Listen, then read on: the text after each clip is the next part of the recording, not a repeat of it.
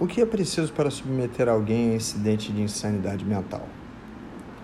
Olá pessoal, sou o professor Marcelo Demon, vamos dar início a mais um podcast, falando agora acerca do instituto previsto no artigo 149 do Código de Processo Penal e que pode ser objeto de representação dentro de uma peça prática no concurso para delegado. Então percebam que no direito brasileiro nós temos a adoção do critério biopsicológico para diferenciar pessoas imputáveis de pessoas semi-imputáveis e de pessoas inimputáveis. Quando é que nós vamos submeter alguém a um exame de insanidade mental?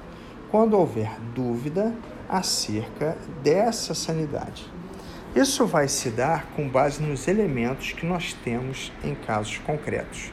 Numa questão de concurso, como eu não posso inventar nada, eu vou ter que tirar isso do enunciado da questão. Então, são comportamentos que foram presenciados durante a investigação ou durante uma prisão em flagrante, caso o inquérito tenha se iniciado dessa forma, que fogem àquilo que é o comum.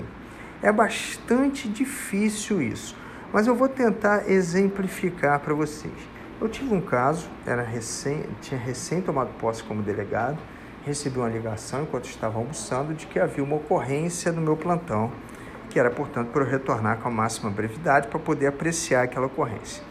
Quando eu cheguei, havia um indivíduo que estava algemado e esse indivíduo, então, acerca dele estavam dizendo que ele ingressou na junta militar, e para quem conhece a delegacia da Polícia Federal em Nova Iguaçu, a junta militar é praticamente ao lado que ele ingressou na junta militar com uma garrafa, né, uma garrafa plástica, onde haveria gasolina e um, um isqueiro, pretendendo incendiar a, aquela unidade. E durante toda a lavratura do auto de prisão em flagrante, esse indivíduo se comportou de forma muito estranha ao responder às perguntas e nas colocações que ele fazia a respeito de por que ele tinha a intenção de incendiar aquele local. Tá? Então, ali durante toda a lavratura do auto de prisão em flagrante, ele mostrava uma desconexão com a realidade. É claro que nós, profissionais do direito, não temos condições de aferir que tipo de patologia é essa ou se existe de fato algo transitório ou permanente. Mas diante dessa incompatibilidade de padrão apresentado com o padrão esperado do homem médio, há uma desconfiança acerca da existência de uma patologia mental.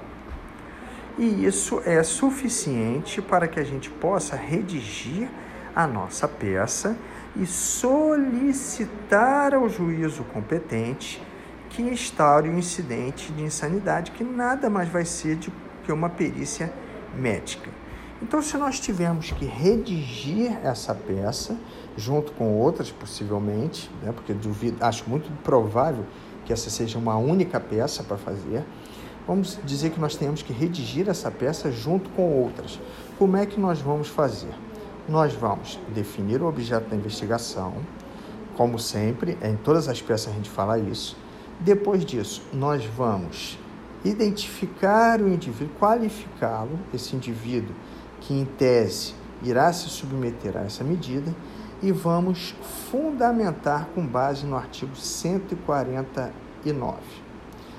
E com base no artigo 149 do CPP, nós vamos dizer qual é a desconfiança que nós temos de que aquele indivíduo não é mentalmente são.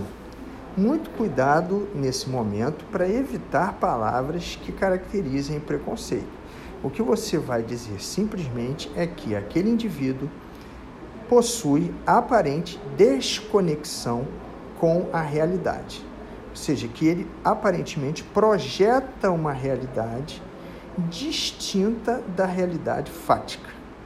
Perfeito? Então é nesse sentido. Guardando essas expressões que eu acabei de mencionar agora, vai ficar mais fácil de fazer essa solicitação. Tá bom, pessoal? Então é isso, tá? Um grande abraço a todos vocês, bons estudos.